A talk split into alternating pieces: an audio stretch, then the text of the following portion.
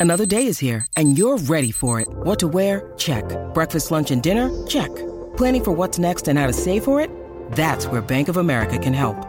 For your financial to-dos, Bank of America has experts ready to help get you closer to your goals. Get started at one of our local financial centers or 24-7 in our mobile banking app. Find a location near you at bankofamerica.com slash talk to us. What would you like the power to do? Mobile banking requires downloading the app and is only available for select devices. Message and data rates may apply. Bank of America and a member FDIC. When you need mealtime inspiration, it's worth shopping Kroger, where you'll find over 30,000 mouthwatering choices that excite your inner foodie. And no matter what tasty choice you make, you'll enjoy our everyday low prices, plus extra ways to save, like digital coupons worth over $600 each week. You can also save up to $1 off per gallon at the pump with fuel points. More savings and more inspiring flavors make shopping Kroger worth it every time. Kroger, fresh for everyone. Fuel restrictions apply. With threats to our nation waiting around every corner, adaptability is more important than ever. When conditions change without notice, quick strategic thinking is crucial. And with obstacles consistently impending, determination is essential in overcoming them. It's this willingness, decisiveness, and resilience that sets Marines apart. With our fighting spirit, we don't just fight battles, we win them. Marines are the constant our nation counts on to fight the unknown. And through adaptable problem solving, we do just that. Learn more at marines.com.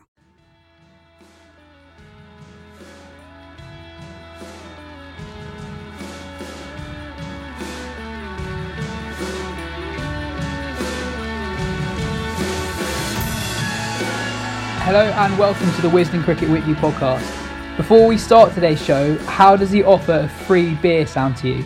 As a loyal listener of the show, we'd like to reward you with just that. Thanks to our friends at Beer 52, UK's most popular craft beer discovery club, you have the opportunity to sip eight free exclusive craft beers from all around the world. All you need to do is go to beer52.com forward slash Wisden and just cover the £4.95 postage fee, and the eight beers will be delivered to your doorstep. As well as the beers, you get a magazine and a snack as part of the deal. They send subscribers a crate of beer every month, and there's a different theme each month. You're able to pause or cancel your subscription at any time. Um, we have them delivered to our office back in the days where you could go into an office, and it's genuinely a fantastic deal. Anyway, on with the show. I just want to stop you there, Yaz. Cool. Yeah. I just want to stop you there. Um, I've got a bone to pick with you and Ben. You stole my beers. you stole my beer fifty two beers, didn't you? Come, come the end, come the end of, of days in our office as we were all legging it for the Chinook outside. Uh, you you stole all of my beers, all of my beautiful beer fifty two beers, and you know how much I love a beer. So we were uh, worried have that they were going to go off. We were worried they were going to go off. We don't know when we'd be back in the office, so we were doing the. I was in the responsible office that afternoon. It, Opened the fridge a and they were gone. But it, I, th- I feel like Yaz and I needed it at that stage. It was quite a. Uh, it would have been a depressing Monday sort of evening slash night if we hadn't had something to take home with us. We realised we weren't going to see each other apart from on podcast Skype calls for about who knows how long. So When we get to the other side, you both owe me lots of beer. Okay, Deal. okay, Anyway, on with the show. good. Um, right. There's not Show. been any cricket on this week, but we do have plenty to talk about. Later in the show, we've got a wonderful little interview that Joe did with Ian Bell about his four for four that we talked about last week, and also how um, Ian is uh, dealing with self isolation with his family. Um, and we'll also hear from Kinetic Cricket and former England Lions wicketkeeper Ben Scott on how to keep fit from home. With me today to talk all that is magazine editor of the Wisden Cricket Monthly magazine, Joe Harman, the managing editor at Wisden.com, Ben Garner, and the editor in chief of the Wisden Cricket Monthly magazine, Phil Walker. Lots of editors. Joe, week two of the lockdown, the great lockdown, how are you faring? Uh, I'm doing all right, I guess. I think I, I feel like I'm sort of settling into a, a routine of sorts, going for a run each evening to keep myself sane. Uh, just bought a skipping rope, actually, um, to keep myself fit and entertained over the coming weeks.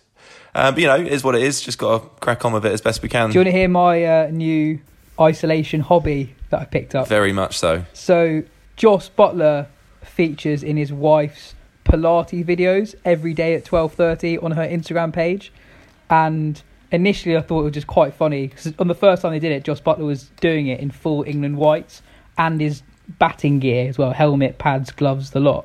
And initially I found it quite funny. Uh, and then having watched a couple of them, I was like, right, I might might get involved. And having Jos Buttler encouraging you through your phone is um, quite empowering. Um, so that's my, so that's my that's my great lockdown hobby. Any more, Ben? Sure, you got something odd that you picked up. Uh, no, I mean, I just find it interesting how you uh, how you get to know your housemates so much better when you have to spend every waking moment with them. Like it turns out, one of my housemates is Thailand's like best ever freediver. She holds the national record in four different disciplines in freediving, and I just had no idea. uh, so yeah, that that's what I've learned. Did you not week. really talk pre pre lockdown?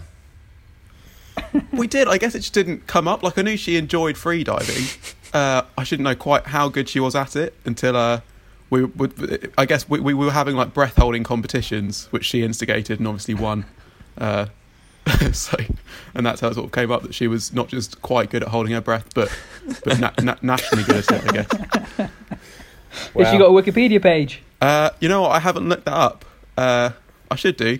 I'll report back next week on that. Lovely. Uh, look, look forward to it. Um, the the biggest thing we're doing on today's show is we're picking a team of the best players to have played a maximum of 20 tests since 1990. Players who haven't retired yet or have played more than 20 tests over their career do not count. But if you haven't played a test for the last two years, you are eligible for selection. We nearly killed each other coming up with the criteria for this over WhatsApp, so this better be worth it. All happy with the criteria now? Broadly. Uh, ben, do you want to kick us off? Who's opening the batting for your team? Uh, we're going to go with uh, Phil Phil Jaques and uh, and Peter Kirsten for me. That, that's that's who I've got. I mean, I found openers the hardest to choose in this because for me, this team is about players who sort of like burned bright and burned briefly, and openers often don't really burn at all. They're kind of like smolder in the background, you know. Like, that's nice. but but but I guess Phil Jaques. I mean, there are so many Aussies that could make this team. I mean, you've got your your Stuart Laws, your Martin Loves, your Michael Bevans, your Brad Hodges, uh, and Phil Jaques actually had one of the longer careers out of that sort of generation of players who are really really good but not good enough to get into probably the greatest team of all time. Uh, but he opened the batting, so that's that's why he gets into my team. And Peter Kirsten, I guess, is he's the only one I've got of this sort of this lost South African era during a different sort of uh, isolation when uh, So this is Gary's half brother. yes, yeah, older brother. Was 37 by the time he made his Test debut, but still averaged 30, got 100. But you imagine if he, I think, what 57 first class hundreds. So I think if he had played more Test cricket, he would have probably got quite a lot more. Doesn't set the pulses racing the opening pair. I mean, you are you're you're cheating a bit there uh, because he wasn't really an opener. But I've also put him as an opener, so I, I can't really Yeah. complain too much on that. I mean, he was a, he was a middle order batsman. He did he bat, he opened in his last Test match against England, but he was he was very much a, a middle order batsman. But there's a lot of really good middle order batsmen to pack in here, so I've I've done the same cheat effectively. Rob Key was the other I considered, but I guess he's unfulfilled in a way in that he was around at a time when England had were well stocked with batting talent. But in a way, even even if Rob Key had played fifty tests as he might have in another era, I think we probably sort of know that he'd have averaged about thirty eight and got like six or seven test hundreds. You know, like I, I- I feel like there's there's not almost a mystery to Rob Key's test career in the way there might be with uh with Peter Kirstens and and and Phil. Jonathan Jaques. Liew wrote in the magazine a while back. Did he talk about the copper generation or the bronze generation? Basically, the players who were the, a similar age to Bell, Trott, Pietersen, Collingwood, etc., who had very, very good careers domestically, but never really got the opportunity to showcase at the international stage. There is a, a what if for a lot of those players, particularly considering England's top order p- problems since those guys have retired. Is feasible that Rob Key would have been a a, a player that played a hundred tests for England if he was born ten years later? Yeah, and I think Ravi Bopara probably falls into that category as well, being around at a time when there was a lot of very good English middle order batsmen. And, and his record, I mean, he scored 300s in 13 tests. So, I mean, he, he showed that he could do it, albeit against a, a weaker, was West Indies, wasn't it? He scored those hundreds against. Just quickly on Kirsten as well, I think it's he's probably underestimated in, in just how good he was. I spoke to Geoff Miller recently. We asked him to pick his, his greatest Derbyshire 11 of all time. Now, Kirsten spent quite a few years at Derbyshire when he obviously couldn't play international cricket. Uh, Derbyshire brought him, Alan Lamb, and Garth Le Roux over on trial. They played second 11 cricket for Derbyshire for a year, and then they had to decide at the end which one they were going to go for. Um, obviously, all would have been great picks. They went for Peter Kirsten, who who went on to score a huge amount of runs for Derbyshire. Uh, and uh, Geoff Miller said he was known in the Derbyshire dressing room as the, the modern day Bradman. Just said he would. There's no no doubt he would have been a hugely successful Test batsman had he got the opportunity. I've just realised there's someone I'd completely forgotten. I've got a list of candidates of about 70, and I forgot Ed Joyce this whole time, who I think could be a very viable candidate to over the batting in this team. Well, his first class record was brilliant. His first class numbers were brilliant. Averaged nearly 50 over a very long period of time. Obviously, he only got to play one test in the end, but yeah, it's a fair shout. Phil, what do you think about Ed Joyce? Uh, stylist, classy. Um, I don't think he breaks that top two though. Uh, Phil Phil Jaques made 300s in in uh, 11 games and averaged 48 in first class cricket all over the world. Um, so I think he's a stick on, and he made loads of runs for Yorkshire as well in, in English conditions, as well as consistent runs in Australia. And Peter Kirsten, as everybody said, I mean, I've got those two opening the batting as well. Peter Kirsten was would have been well was one of the pre- preeminent players of the day. He just was unable, obviously, to play to play Test cricket. But even coming into the side in the in the back end of his career, he was still the top run scorer in the '92 World Cup as well, against some good attacks when one day cricket was more closely aligned anyway with Test cricket uh, than it is now. So I don't think really those two can be can be breached. Um, Ed Joyce is is a lovely kind of hipster's choice, and I and I get where Ben's coming from. He was lethal in county cricket as well, right through into his mid to late thirties. But um, it's difficult to make a call um, for for Ed Joyce um, over and above those two players. I think. So it seems like we're in agreement that Jaques and Kirsten are our openers. Joe, you went for someone else, but I think we'll save him for the middle order discussion. Sure. I think that's fair. Okay, so number three, you guys all agreed on this guy. I didn't actually ask you to pick a captain, but Joe picked this guy as captain. So, Joe, you, you went for Stuart Law at number three and captain. Yeah, well, Stuart Law hasn't even got a Test average because he only he only batted once in Test cricket. Um, scored 54 in his only Test innings against Sri Lanka at the WACA in '95. Never played again. Scored nearly 30,000 first class runs. A huge amount of those were in in this country for for Essex and then later Lancashire. Um, I know a lot of Queenslanders just can't figure out why Stuart Law didn't play more Test cricket. Um, there's definitely a feeling that there's a kind of anti-Queensland bias around that time. Stuart Law's spoken about this as well. Perhaps he was a slightly kind of confrontational character. I don't know if that counted against him at certain points in his career as well.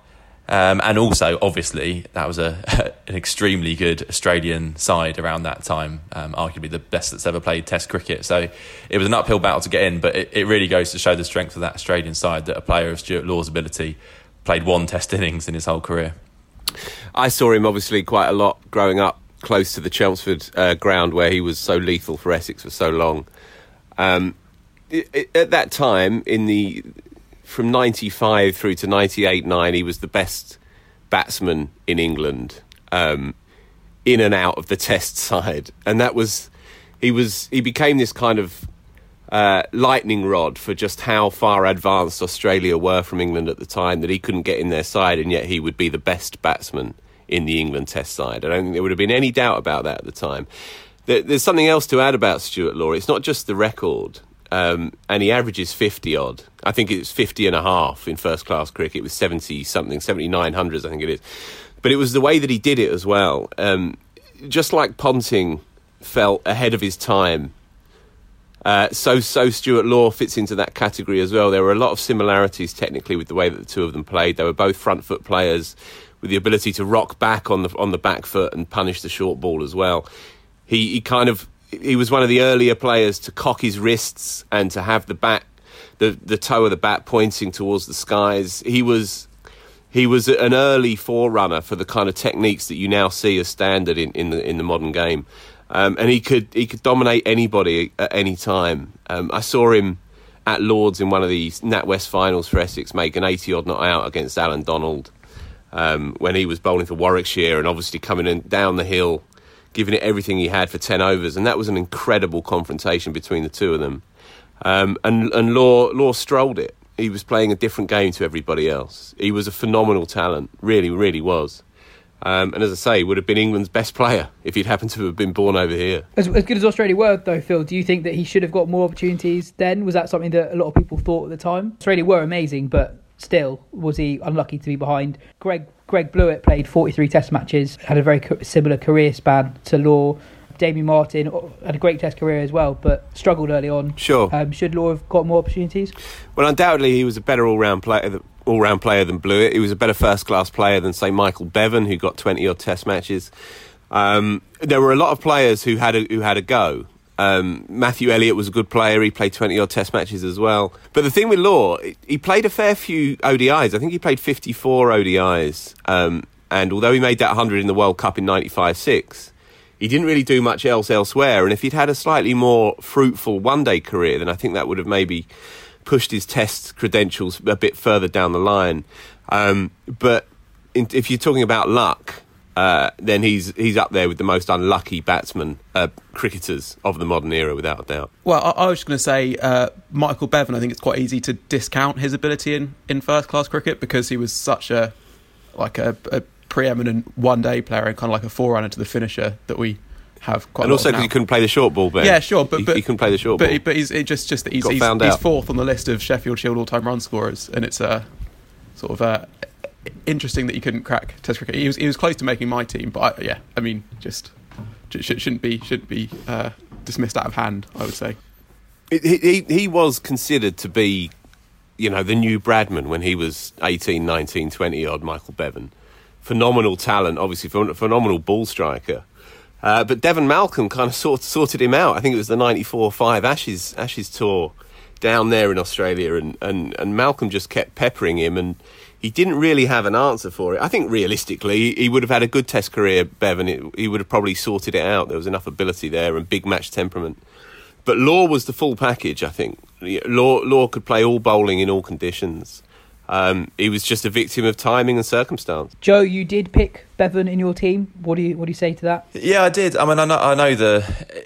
It's, I can just about remember him watching him play a Test cricket. I obviously saw him play a lot more in one day cricket. I know there was the, the story that he couldn't play the short ball, and I, I, I don't remember personally seeing Malcolm doing him doing him over like that. But you don't have that record in Australian first class cricket if you just can't play the short ball. So, as Phil said at the end there, I reckon given more opportunity, he'd have turned it round, had a very successful Test career. Um, so yeah, he he picks in fits into my kind of packed middle order What was his average in Test cricket? Twenty nine. 29. from, From eight- how many games? From eighteen tests. Yeah, I mean, considering how strong they were at the time, it's little wonder that he didn't get, didn't carry on from there really, because you, you can't play 18 games and average under 30 in, in that Australian side at that time. We, we could almost this team could almost just be Australians, couldn't it? Really, like the like have we have we even mentioned Martin Love yet? I mean, uh, he, he'd get in would, would have got in most Test teams around the world at that time. Yeah. um, yeah. Brad Hodge, incredible. another- Darren Lehmann. yeah, yeah. Brad, yes, yeah. Darren Lehmann uh, narrowly misses out on criteria, but another one with a phenomenal first class record. Um, there's another middle order batsman that you all picked, Vinod Kambli, um, a man who retired with a higher Test match average than Sachin Tendulkar. um, what, what what went wrong? What went wrong with him? He was then? known as a bit of a wild child, wasn't he? I think that was certainly the reputation he had. I mean, he made an astonishing start to his Test career. I don't have the stats here, but I know he scored a couple of Test hundreds uh, really early doors. Um, but I think it was it seemed to be as much personality as anything else that counted against him. That he wasn't seen, didn't seem to have the right attitude for, for Test cricket. Phil, you, you remember better than me of that time. Is that fair? Um, yes, up to a point, and he was the kind of the like the yin to Sachin's yang and all of that, and and he became diminished because he was al- always paired alongside Tendulkar. Um, he made a brilliant 220 odd against England, I think at Mumbai, um, in the third Test match of the 93 um, series, which England lost 3 0 and announced himself um, in that innings. Then made another double very quickly after that, I think against Zimbabwe. But what happened thereafter, um, and it doesn't really enter into the story that much of him, but um, he, he played a couple of games against the West Indies, and and they, they went in short against him as well. And because he was a dasher, and because he grew up on slow, low turning Indian pitches, he struggled a little bit against the short ball. Um, and and I think India India's selectors at the time took a view that he was more trouble than he was worth, and and that perhaps that explosion at the first part of his career would not was not going to be replicated down the line. Um, that coupled with his character, with his um, with his love of a gold chain and an earring and a night out and all that sort of stuff. It wasn't really what Indian cricket was requiring at the time. Indian cricket at that time was was struggling. Really, it was it was a, a below average Test side. They would habitually lose away from home, and there was a feeling I think with Kambli that while he would be he would have his day in, in on Indian pitches, he would struggle away from home. Um, there wasn't much feet movement there. He would throw his hands at the wide one and so on. Um, and maybe the thinking was, you know, if we're going to go and be a proper side, you've got to go and win in England. You've got to go and win in, in South Africa. And, and so they took a view on him. He, he, he, he's become this kind of ultimate hipster story, isn't he, Vinod Kambli? Um, none of us could resist putting him in this team. He has this kind of legendary average. Uh, and the story's sort of been burnished over the years with Tendulkar going one way and this this character going the other, hospitalised for potential sort of chest problems, in and out of sort of courtrooms, issues around his around how trustworthy he is, this, that, and the other. Um, an irresistible story. Um, I don't think he was probably quite as good as the as the numbers suggest, or else they'd have pragmatically stuck with him. Yeah, I just put two two de- details in the Kambli thing. Firstly, him and Tendulkar shared that world record stand as, as school children when he was age 17 to put on 600 or something. Mm. At that point, I think they were both earmarked out, and obviously one goes on and, and the other doesn't. And then just the, the, the stats in those in those tests, in the first seven tests, it was two double hundreds and two hundreds, and then nothing thereafter, and all done by the age of uh, by the age of 24. And also, he had the. Do you know about the thing with the bat grips? Yeah, he was Yeah, obsessed with them, he- wasn't he? He, he had nine of them on his bat handle at one point. Is that right? 'Cause he wanted his uh, his bat handle to be as wide as possible, which is a like a bizarre reason. Like, it seems like such a minor reason to play a part in like a downfall of a potentially great cricketer. He must But- have been reading Sigmund Freud, I think, at the time. Well, it, se- it seems like we have a settled top four: Kirsten, Jaques, Law, and Kambli. This is where there's a bit of difference between the teams. Ben, who who would you next have in the middle order? Uh, at five. Well, I mean, the player I most want to have isn't the player I'd have at five, so I'll go for the player I most want. Is that right? Yeah, that's fine. So I'd go for uh, Je- Jesse Ryder would be my next one.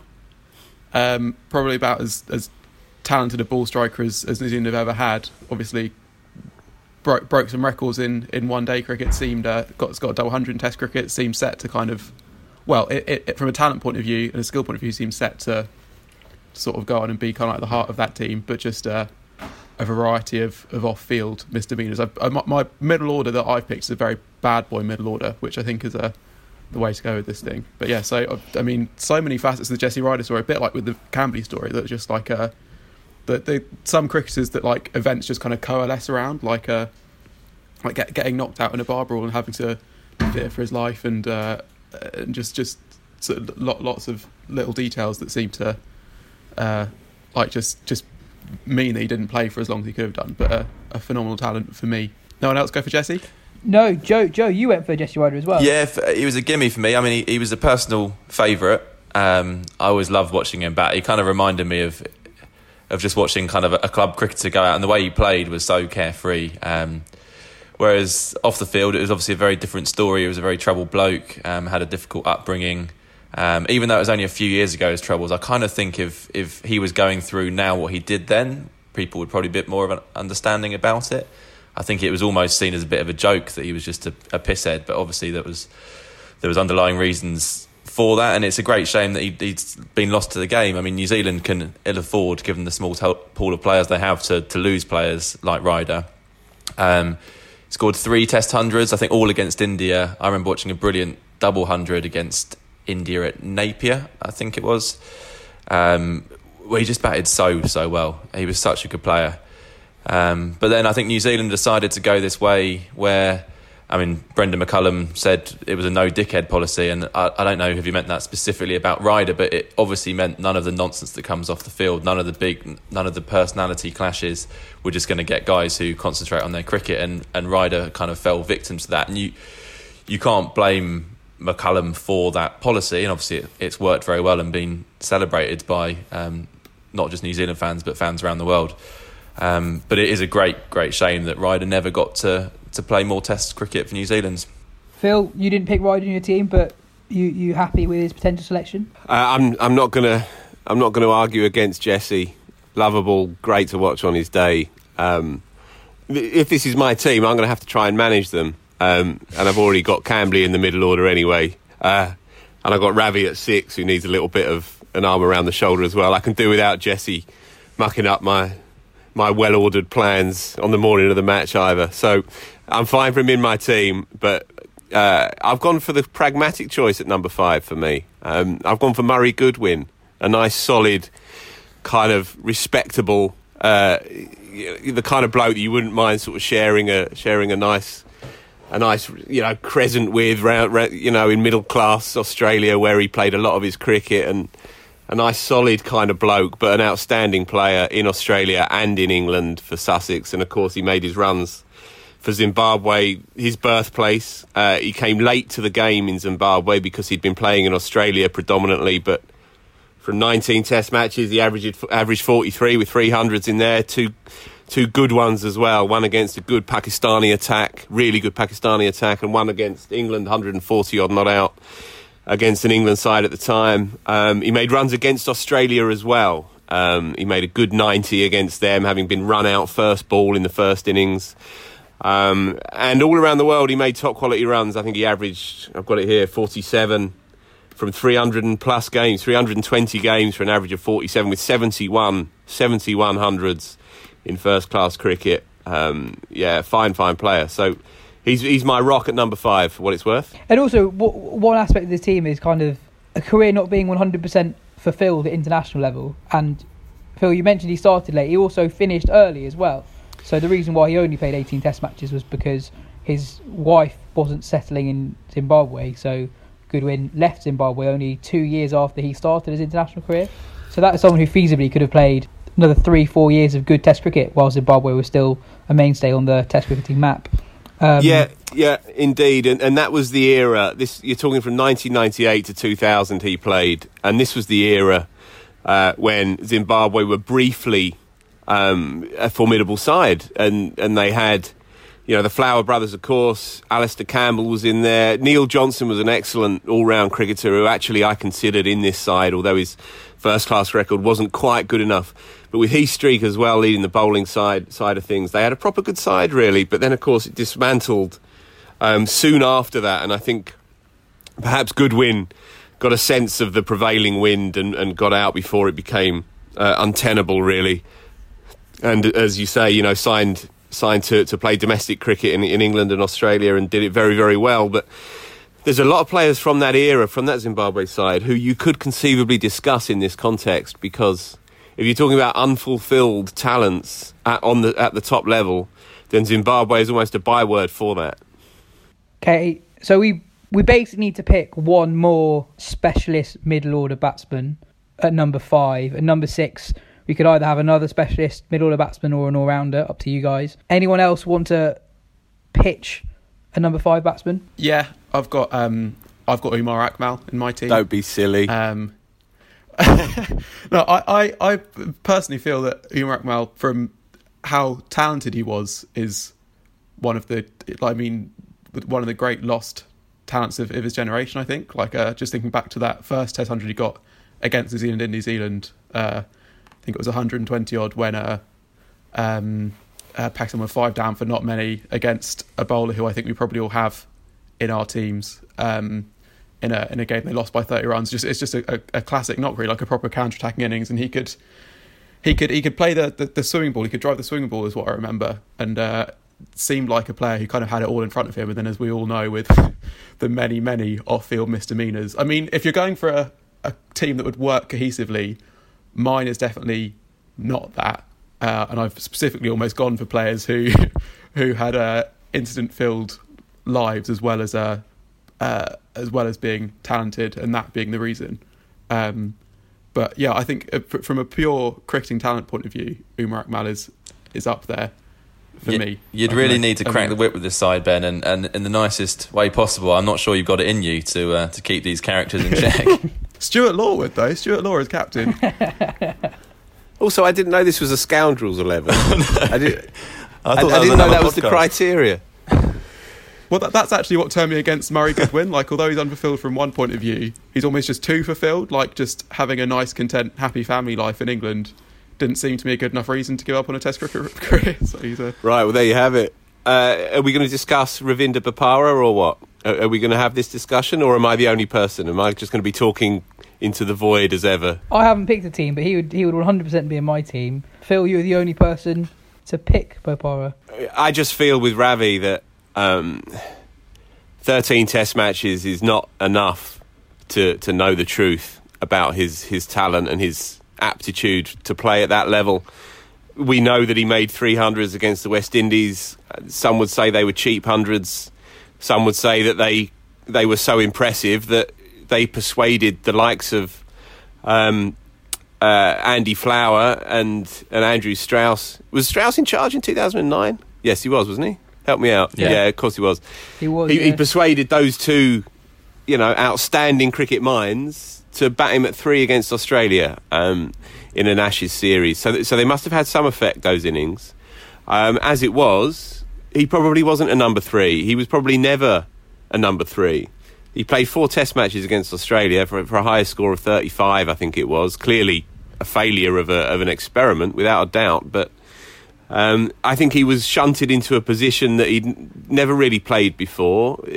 Since then, he's never really batted in the top three for, for Essex. He's a number four, five, six. That's that's his game. He made those hundreds. He made that first hundred against West Indies at six. Um, and for me, he would be the perfect number five, six in a side like this. Um, I have no doubt that he would have he would have had a reasonably successful Test career. I think he would have been in and out of form. But then, who wasn't at that time? Um, I think he would have he would have offered something to that Test side over the over the few years. And you've got to remember, he was only 23, 24 as well when he played those games. Uh, I think he would have had an effect in Test cricket, but alas, it was never to be.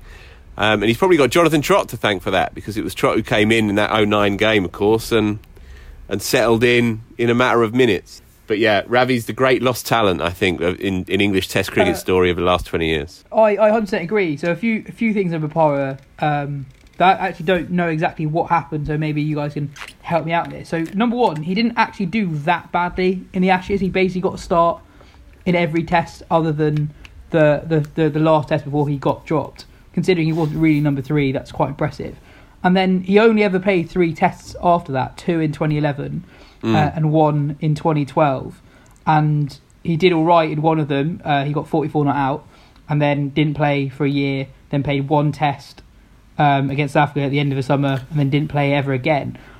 After Collingwood went at the end of the 10-11 Ashes, why did Bopara not get the chance to nail down that spot at six? Because that was, as Phil you said, that was the natural spot for him to, to, to fit into the side. The thing thing with Ravi, compared to say Collingwood or Trott before that, he's never absolutely torn it up in county cricket in a first class season. I don't think he's ever scored a thousand runs in a season, which for a player of his talent is is ridiculous. And that's why we can say he's a lost talent, and I absolutely agree. But I don't think there's enough evidence to suggest he'd have had a sparkling Test career. For me, from a mindset point of view, he's always seemed more suited to limited overs cricket and had a, a really, really strong England ODI career, which perhaps got gets overlooked a bit because England weren't necessarily the best 50 over side at that time. I, I, I'd just chime in there, and I don't disagree with that. Um, I think England sensed a flimsiness, a mental flimsiness to Ravi, uh, a fragility there. That at that time, as they were trying to become the best team in the world, and of course they did manage that within a year or two after that, they probably felt that the utility player role uh, the, the the kind of the, the jack of all trades role would be better filled by someone like Collingwood, who was always going to eke out the most of his ability, rather than someone like Ravi, who always had the sense of being a kind of doomed, beautiful dasher type type character. There was one particular instance when when he made those three ducks in a row. It was in Sri Lanka on a bad tour for England, and one of them was kind of comically bad. He managed to get himself run out um, and it was just dozy. And there was there there was that sense around Ravi at the time that he was almost too lovably laid back for his own good for what England were looking for at that time. They were trying to move away um, from the kind of the, the Flintoff years, if you like, and move to a to a more sort of sturdy, battle hardened kind of group. Um, and and he was he was the unlucky one. I mean, it, again, it's said before. The legend of that era is that everybody in the top six averaged at least 40 odd for England. That's unheard of when you look at what, what the story of the last two or three years in Test cricket. Um, I would add, on Joe's point about the, the lack of runs in county cricket, I think that's related to the personality rather than the talent. I think I think once Ravi realised that the, the, the, the, glory days were over, the, the, the, Test cricket side of things was done, I don't think he had the, the wherewithal or the temperament to go out there and churn out runs week after week for Essex. There were things going on behind the scenes, there were personal problems that he had to deal with, and so on and so on. And I think as he moved through his career, that sort of real gritty determination to get it over the line in county cricket day after day in front of nobody I just don't think he would have had that in him. But I don't think that was necessarily a reflection of, the, of his ability. Yeah, the other thing for me is that as much as Bopara's career, when he was properly informed, coincided with that proper golden crop of English batsmen in the late 2000s, early 2010s, when he might have made a comeback was also when there was what looked like another kind of golden generation of batting talent that kind of, for one reason or another, has been partly fulfilled. So, I mean, if you look, so Eoin Morgan was batting at six, I think, in that 2011 summer when he might otherwise have gotten a chance. And uh, that didn't quite work out, but you can obviously see why England tried that. And then in 2012, it was Jonny Bairstow and James Taylor, who, when they were coming to side, both looked like they might be potential players who'd average 50 in Test cricket, and then Joe Root that winter. So I think that that generation came along also at just the wrong time for for for Ravi as well. So I think that I, I, that there's a case we made. I, I he again he wouldn't quite make my team, but was was really so who, close. who are we going for so, at number six then? Well, sorry, the, the the one other player that I I think I might have actually picked a top seven accidentally, uh, but Ben Hollioake was the one that um was one that I had in in my team. Uh, who I, I mean I guess I guess the tragedies will, will probably never quite know how good he was. Well, we will never quite know how good he was, but um, from from the clips I've seen on on YouTube and the and the way he's talked about, seemed like he could have been possibly. Uh, I mean, he he was one of the more realistic next uh, next Bothams, I guess. Um, the, the tragedy is that the sample size is so small. It's it's it's hard to make a call, isn't it? Um, those who knew him well, those who saw him develop, truly believe, and they would back you up here, Ben. They truly believe that he would have been a superstar. The the the genuine human tragedy of it is that we'll never know. Um, uh, obviously, he played in '97, played a played a Test match there, came in. Uh, clearly wasn't yet quite ready for that level of, of cricket. It was an Ashes Test match on debut as well, but um, yeah, it's one of the great tragic unknowns of, of English cricket. Uh, what that talent, what that singular talent could have become. Um, more, more, more immediately in that sort of all-rounder role, I went with Andre Russell. I just think the modern game with him at seven or eight, bowling 90 mile an hour as a partnership breaker, I think if he'd had the body and more more centrally the mind to be to be moved by Test cricket, and also the pitches as well. I mean, it must be a luckless job, thankless task bowling bowling quick into the pitch in West Indies. Then I think he would have become an interesting Test match cricketer. So I'll throw him into the mix as well. We've we've got a top five of Kirsten, Jaques, Law, Kambli, Ryder. We need a we need a six. So this is the all-rounder spot, basically. Yeah, so my number six. We talked about having a bunch of Aussies to choose from. I've I've gone with an Aussie all-rounder at six in, in Tom Moody, uh, who's a kind of he's a batting all-rounder in that in that position. Um, he played a, what I think he played. Got the record, got it here. Eight Test matches, I think it was. Yeah, eight Test matches between 1989 and 1992. Scored two hundreds and averaged 33. Two wickets at 74 perhaps indicates why he didn't play more Test cricket. But as I say, he'd be a batting all rounder in this in this side. I mean, he was a brilliant, brilliant player for Worcestershire for for many years. Um, scored huge amounts of runs every every season. Um, has gone on to be a, a, a, kind of very highly thought of coach as well. Has got an excellent cricket brain, clearly, uh, and I think would do a, a really good role, perform a really good role in, in this side.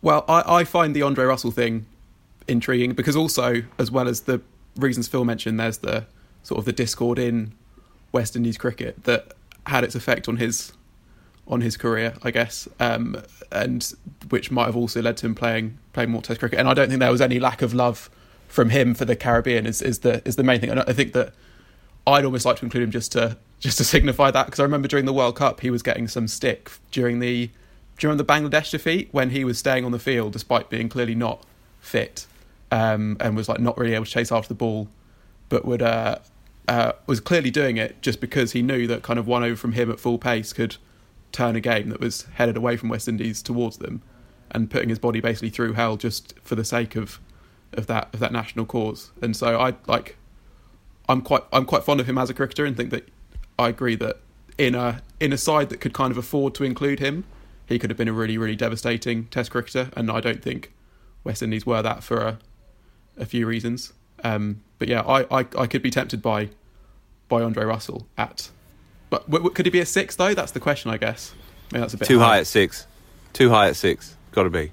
It's, oh, you got to you got to have your keeper in as well at seven. You can't really have your keeper at eight. Yeah. I know. I just looked at Tom Moody's first class numbers. They are they are phenomenal. He averages averages 46, 47 with the bat, thirty with the ball. I think that's that's pretty compelling for a batting all rounder spot and number six.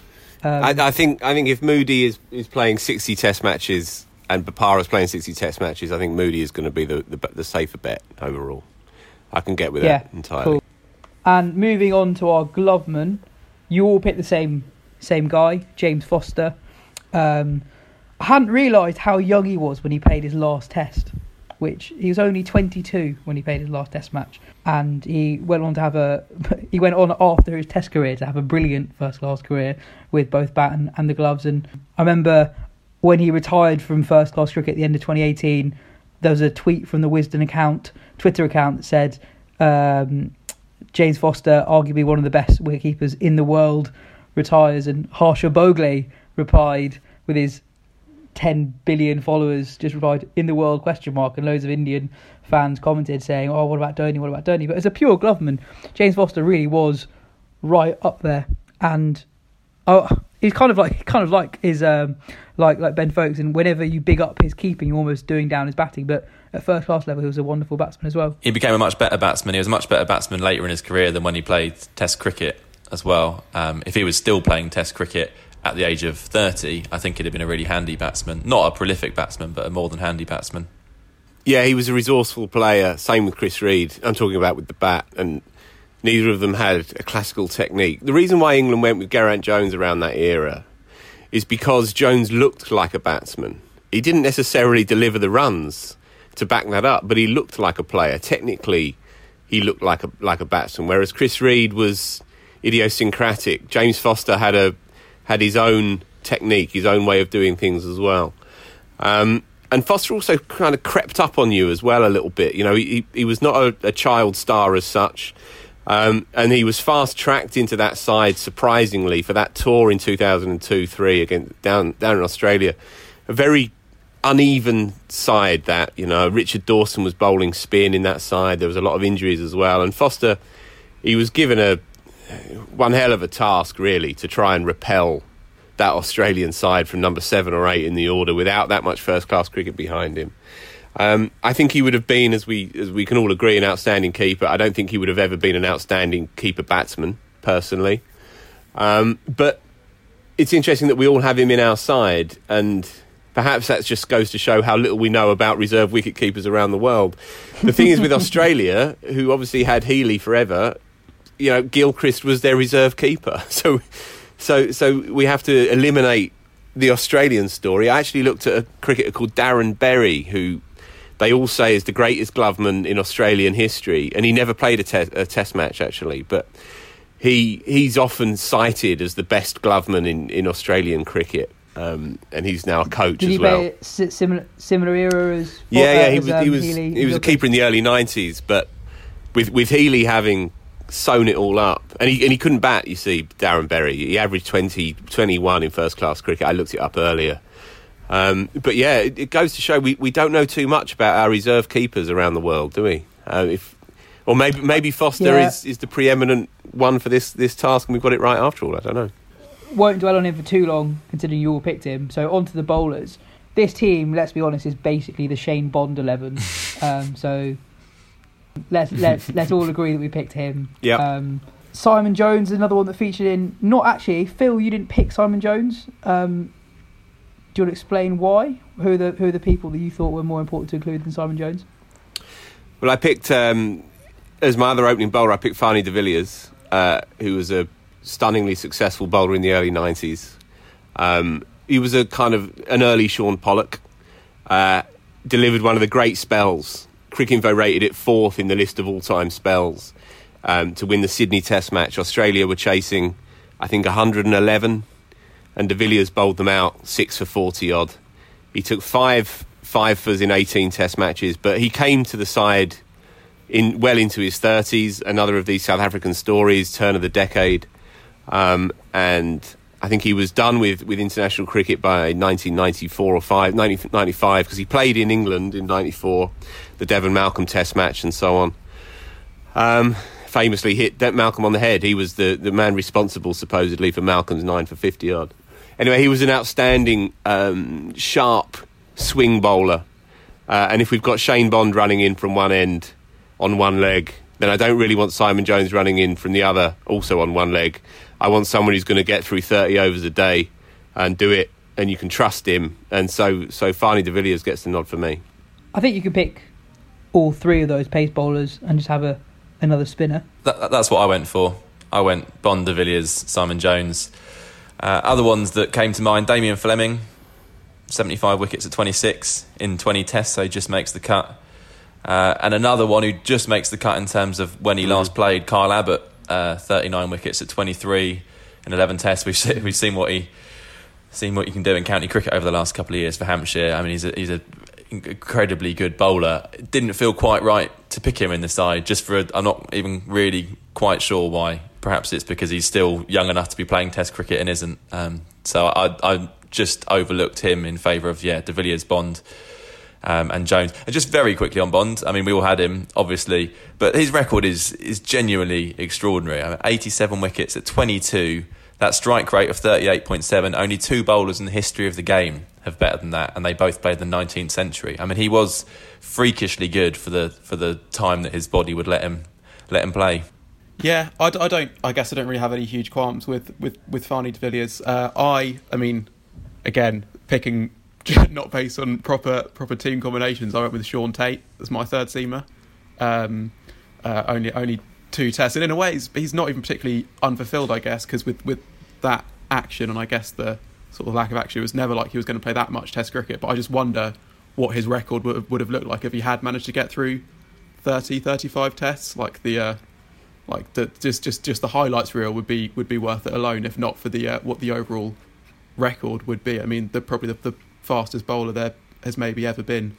Um, so yeah, that that's that's why he got the nod in my team. I can see how you, you if you were actually picking a team, you would probably pick Fani videos over over Shaun Tait, but that's uh that's why I went for him. The, the other I considered that we've not mentioned is uh, is Chris yeah. Tremlett, who I guess has uh, had a, a, a, huge impact for England in a short space of time, um, uh, and his body again wouldn't let him play as much Test cricket as his, as his talent deserved quickly before we get to the spinners, um, somebody we talked a lot about on a pod about a month or so, month or so ago, Dean Headley. He was he had a brilliant record for England um, in a very short period of time, and I remember you guys on that episode saying that he's someone who he's one of the great what ifs. What if he stayed fit? and uh, continue for a few years on. Well, quite a few of the names that we discussed cropped up again whilst doing this. Graham Onions is another one, um, but I think with this side, we are not short of quality seamers, and Bond, Jones, and De Villiers were the three of those. I think were a, cut above um, Headley and probably Onions too. Fair enough. Um, on to the spin department. Phil, you went Simon Harmer.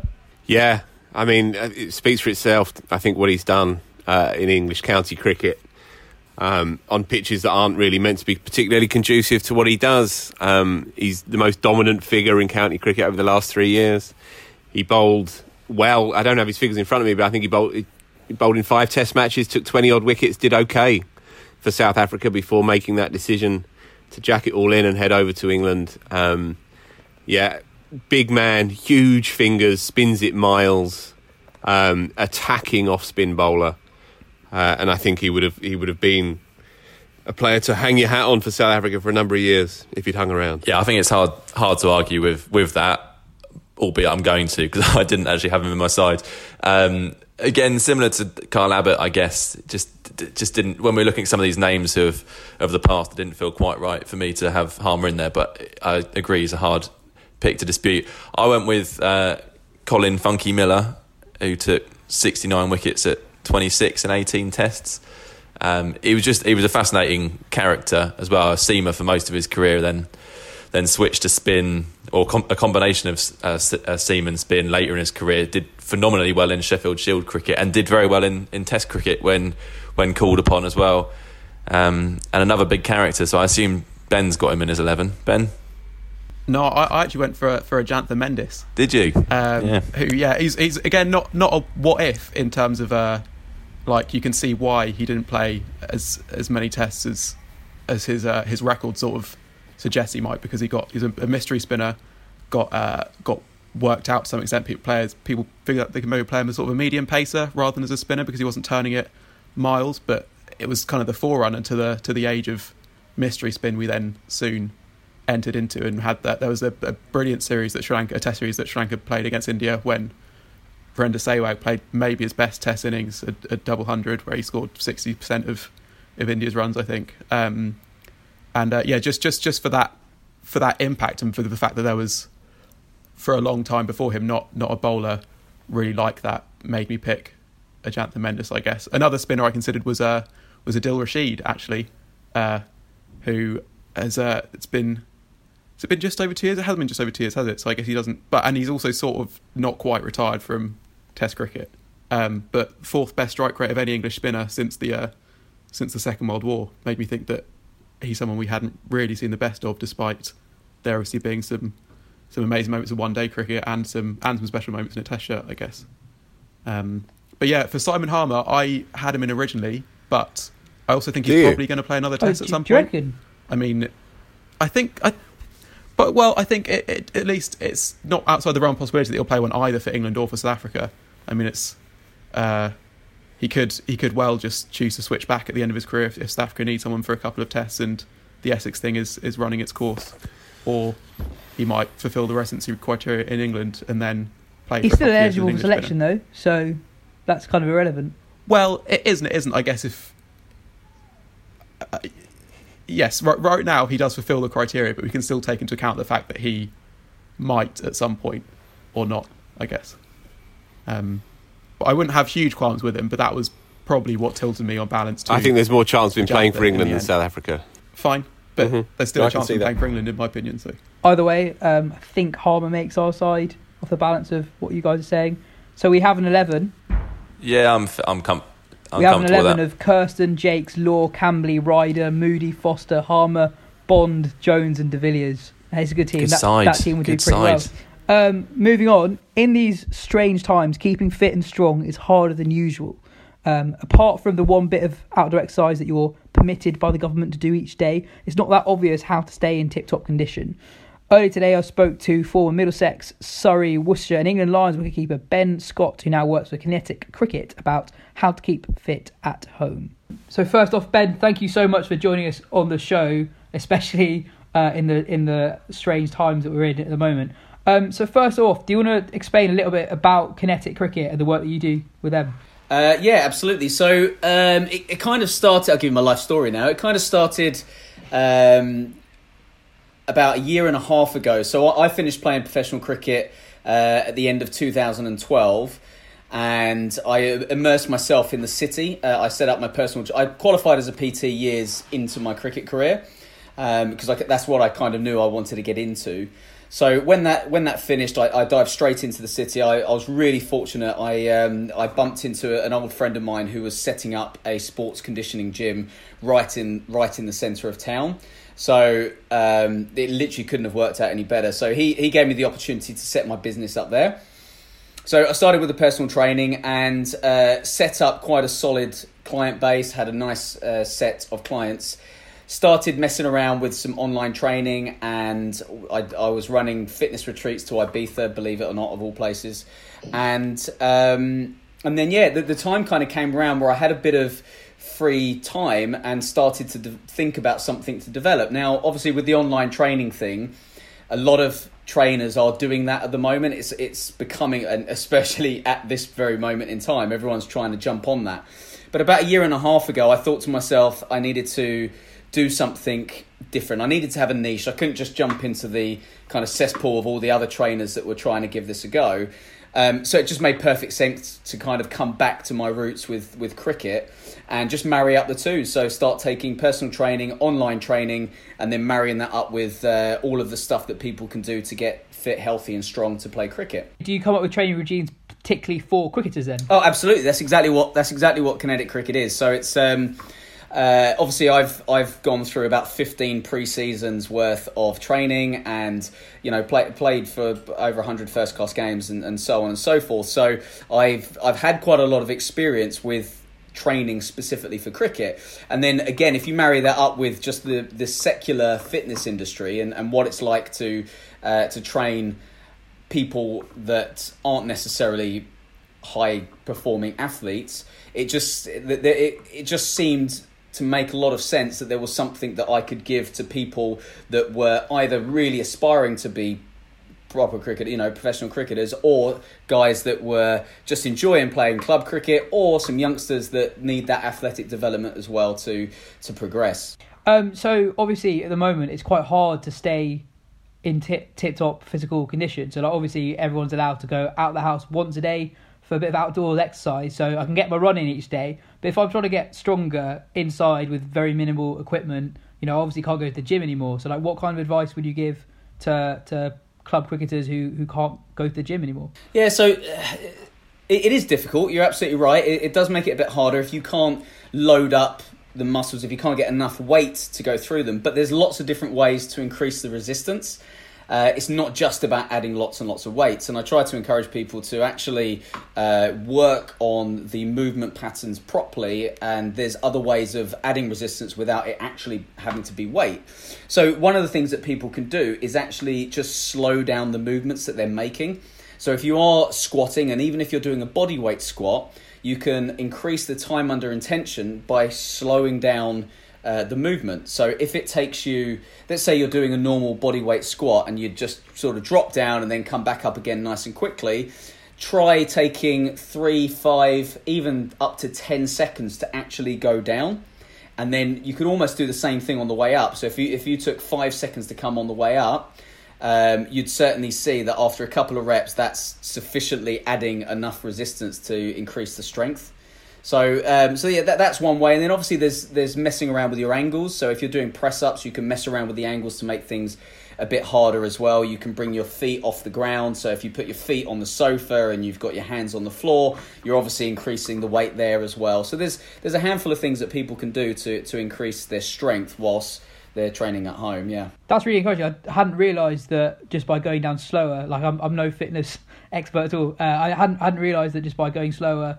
Uh, on the way up and down, so that, will that work with a press up as well? Oh, ab- absolutely! Gosh, especially any any of the movements you look to make, if you slow them down, um, it will be much much harder to actually achieve. And also, it gives you the opportunity to to feel the movement a lot better. It gives you the opportunity to actually think about the movement that you're making because that's one of the problems that a lot of people ha- are, have and will certainly have at the moment when it comes to training from home is it, it's all very well going online and getting a generic YouTube video or watching a video um, somewhere else on, on Instagram or something, but it's actually understanding how to make the movement properly. And if you slow it down, then you do stand a better chance of understanding what your body's capable of. During your cricketing career, did you have this uh, similar amount of emphasis on fitness and keeping fit and strong during it, was that something that came towards the end of your career or after your career? Uh, no, it was it was definitely during my career. It was right right from the start. Um, I mean, I was I was never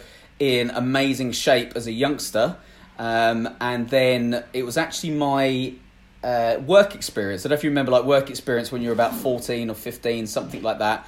Um, and my my mum and dad were working, so they were like, right, no, you've got to figure out your own way to get there. So I would cycle from Twickenham, where I lived, to Chessington, um, uh, which was a decent cycle, and it would be a, a fair whack in the morning and then in the evening. I did that every day for two weeks.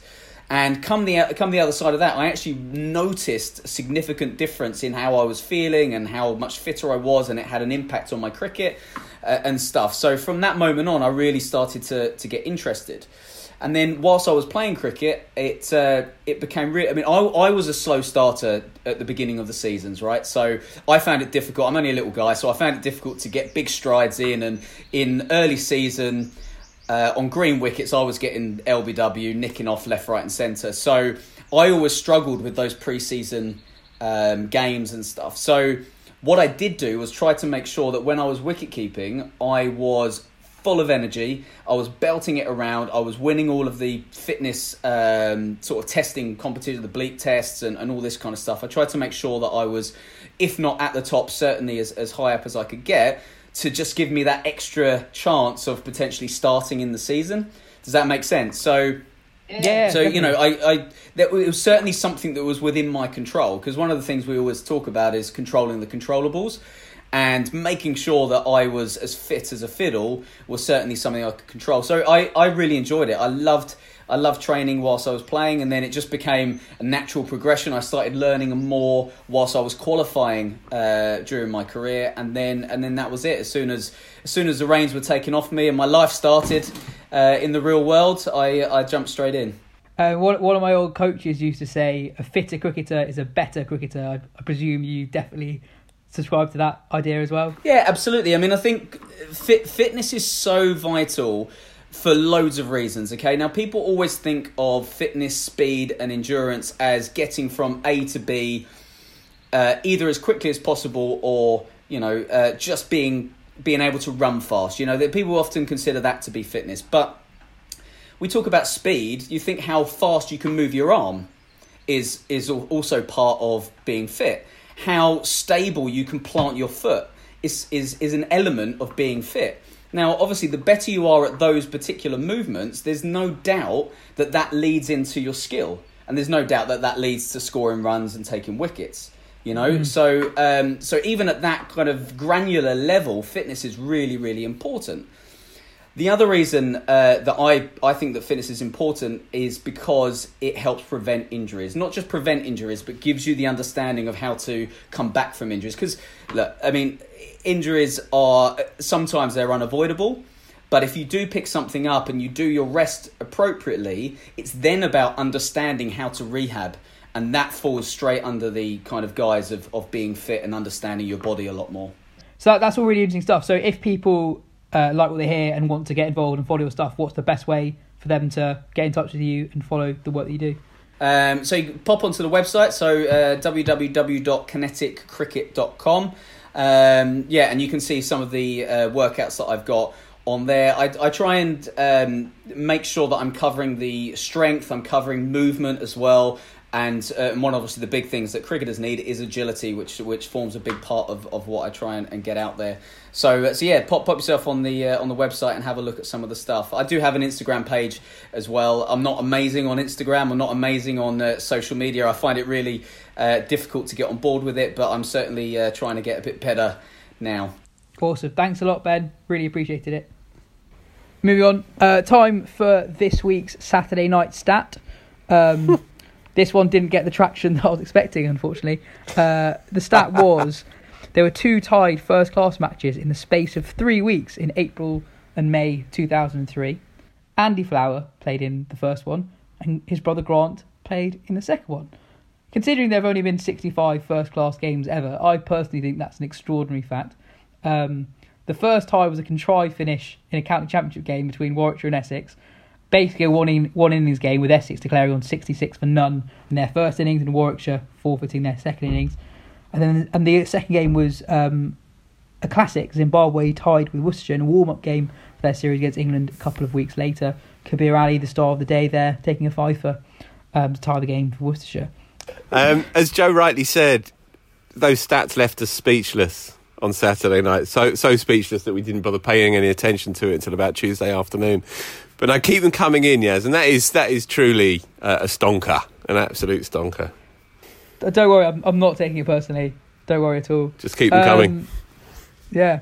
Last week we talked about unlikely days in the sun for players in their secondary discipline. Joe, you talked about Ian Bell's game changing four for four, and you actually spoke to Bell about it this week and about how he's how he, how he's doing basically just a check up on Ian Bell. Did you get a sense of before I played the interview? Did you get a sense of immense pride from Ian Bell?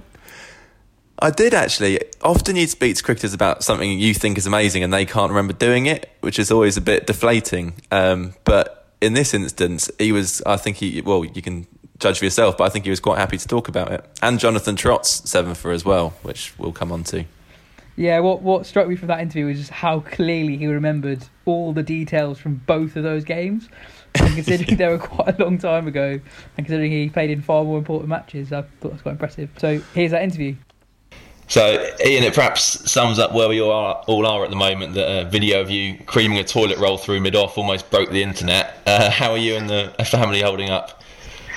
we're okay. We're good. It's like you said. It's um, it's tough for everyone, and hope everyone's uh, all okay and safe. But yeah, it's um, yeah, it's it's finding things to do, especially two young kids at home as well. Um, you know, running around. Uh, luckily, um, my wife Chantel, she's a school teacher and making sure the work's all right. I'm on uh, activities and sports, so uh, I probably get the best end of the, the deal there. But um, yeah, it's good as I said. Uh, same with everyone. It's trying to keep the kids entertained and and also try and find crack your way through all of this and have a smile on your face. I mean, it was your son who's full toss got the treatment, uh, wasn't it? I thought he got his revenge in a follow up video. There's a nice high elbow there, reminiscent of his of his dad. Looks like you've been yeah. teaching him well. Oh no, he doesn't listen to me. I Does promise you. Like, he literally has no interest in what I have to say to him about cricket. I mean, he's. Um, I mean, again, he's. Uh, um, he loves his football. He loves his cricket. He gets into like just cracks on. He loves all his sports. So, but um, yeah, he doesn't. Uh, he'll listen to all the other coaches. Though when he goes to these some like, like in the summer last year and little clinics and coaching and stuff like that. But he has no interest in listening to his dad. uh, obviously, uh, a lot of frustrated people across the country stuck at home right now. Not least cricketers who have been preparing to start the season in a couple of weeks and will now be wondering if there'll be any kind of season at all. Uh, it must be particularly frustrating for you, given that you missed the entire of last season as well with with injury. Yeah, absolutely. Yeah, it's seriously frustrating. Um, you know, you feel that, like you said, for everyone as well, whether it's professionally or you know club cricket as well. It's um, yeah, it's tough to see, especially when the weather's like it is at the moment and the sun's out and. Yeah, it's particularly frustrating, um, and just hope that we can somehow get some cricket going at some point in the summer. Um, but yeah, it's, it's um, from a personal point of view, it's frustrating. Like I said to be injured all last year, and then everything's fully fit, and you feel great, ready to go, and um, and obviously with this, but um, yeah, hopefully as well from I suppose from a professional point of view, we can get out there and um, whatever format it is, get out there and put some cricket on for the public to watch as well, which would be uh, whether it's behind closed doors and Sky put it on or, or whatever happens, uh, try and get some cricket out there and um, yeah, get some smiles back on some faces. I was reading Alastair Cook uh, the other day uh, saying that the county championship might have to make way this summer for the more profitable to- um, tournaments. Um, that in these circumstances we just have to look at the, the bigger picture. Do you think that's a, a fair enough point of view at this point? Yeah, I, I, think that's pretty realistic. To be honest with you, again, financially, um, is going to be the question, I suppose, for the counties this year. And T20, the hundred, these were all the, the, the, I suppose, the money machines of county cricket and domestic cricket. So um, you, you, you fully understand that they have to be prioritised. Um, we know that obviously there's a lot of um, you know massive cricket fans out there who love their red ball cricket, love four day cricket, and you'd like to think we can get some of that as well. But I fully understand why the, the other tournaments would be prioritised at the moment if we if we do play any cricket this summer. Um, but um, yeah, I mean they're, they're big decisions to make, but I, I fully understand them, and um, I suppose everyone everyone does really. I said for me, really, the most important thing is to try and get some cricket this summer.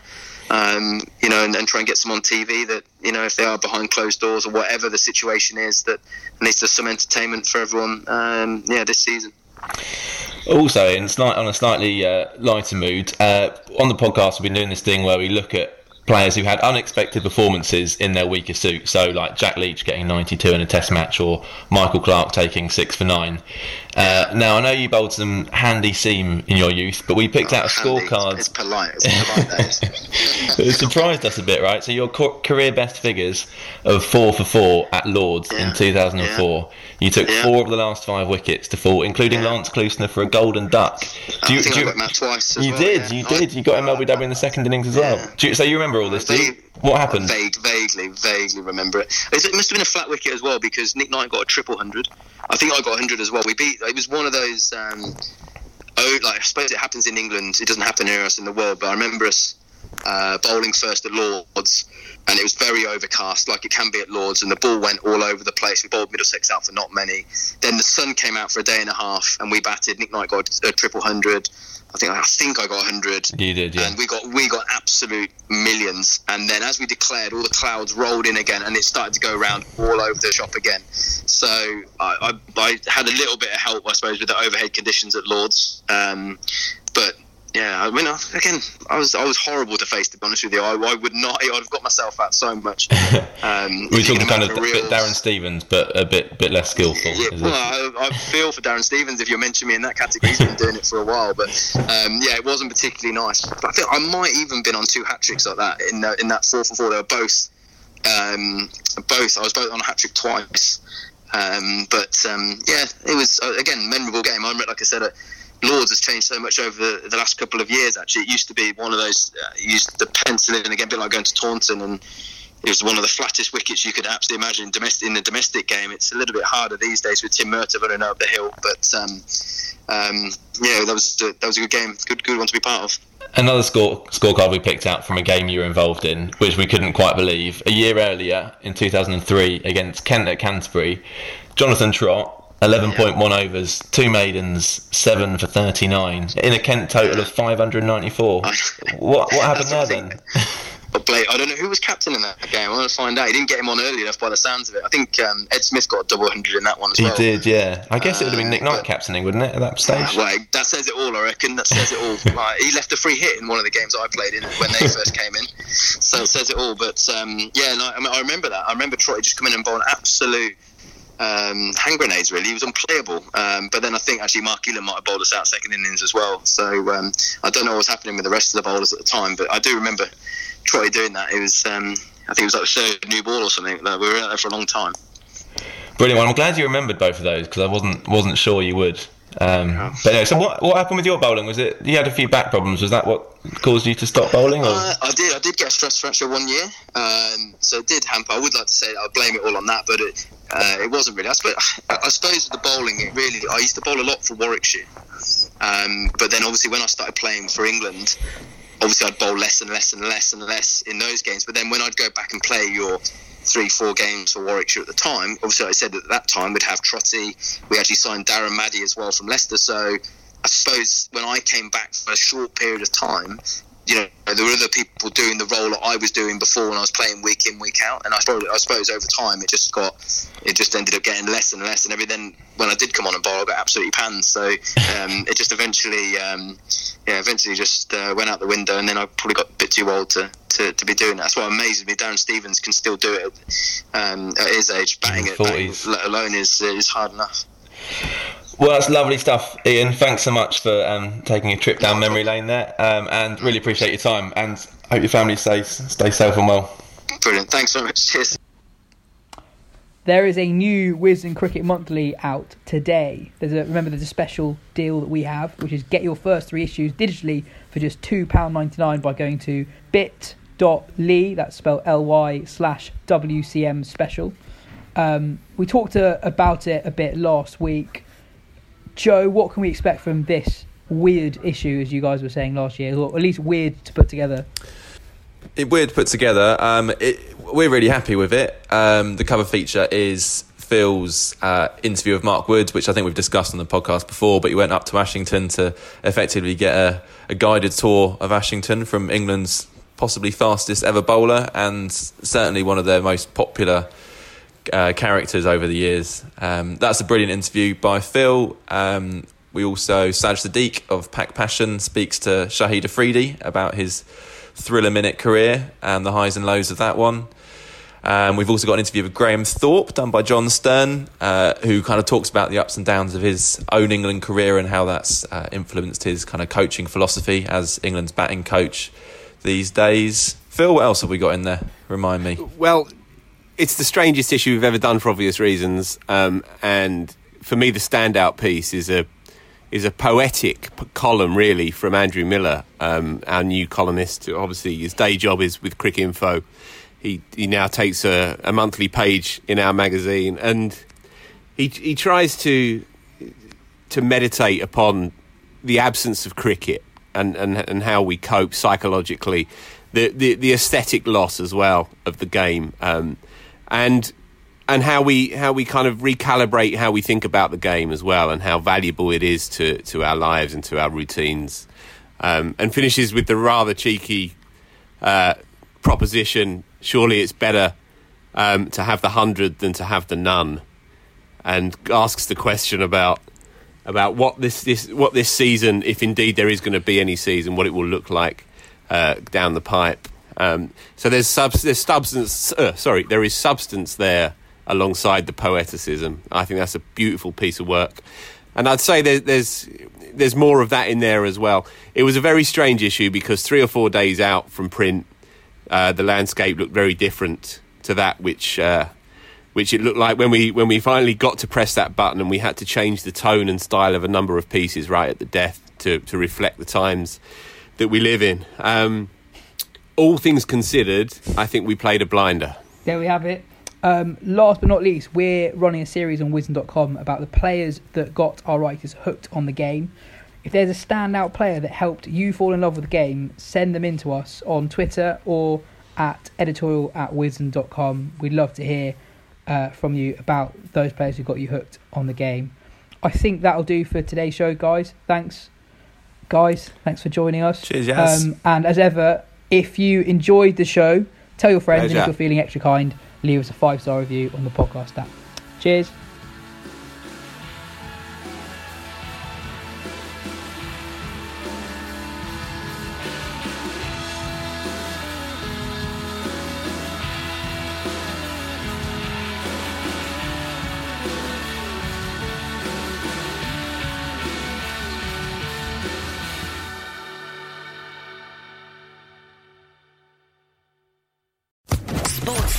Podcast Network.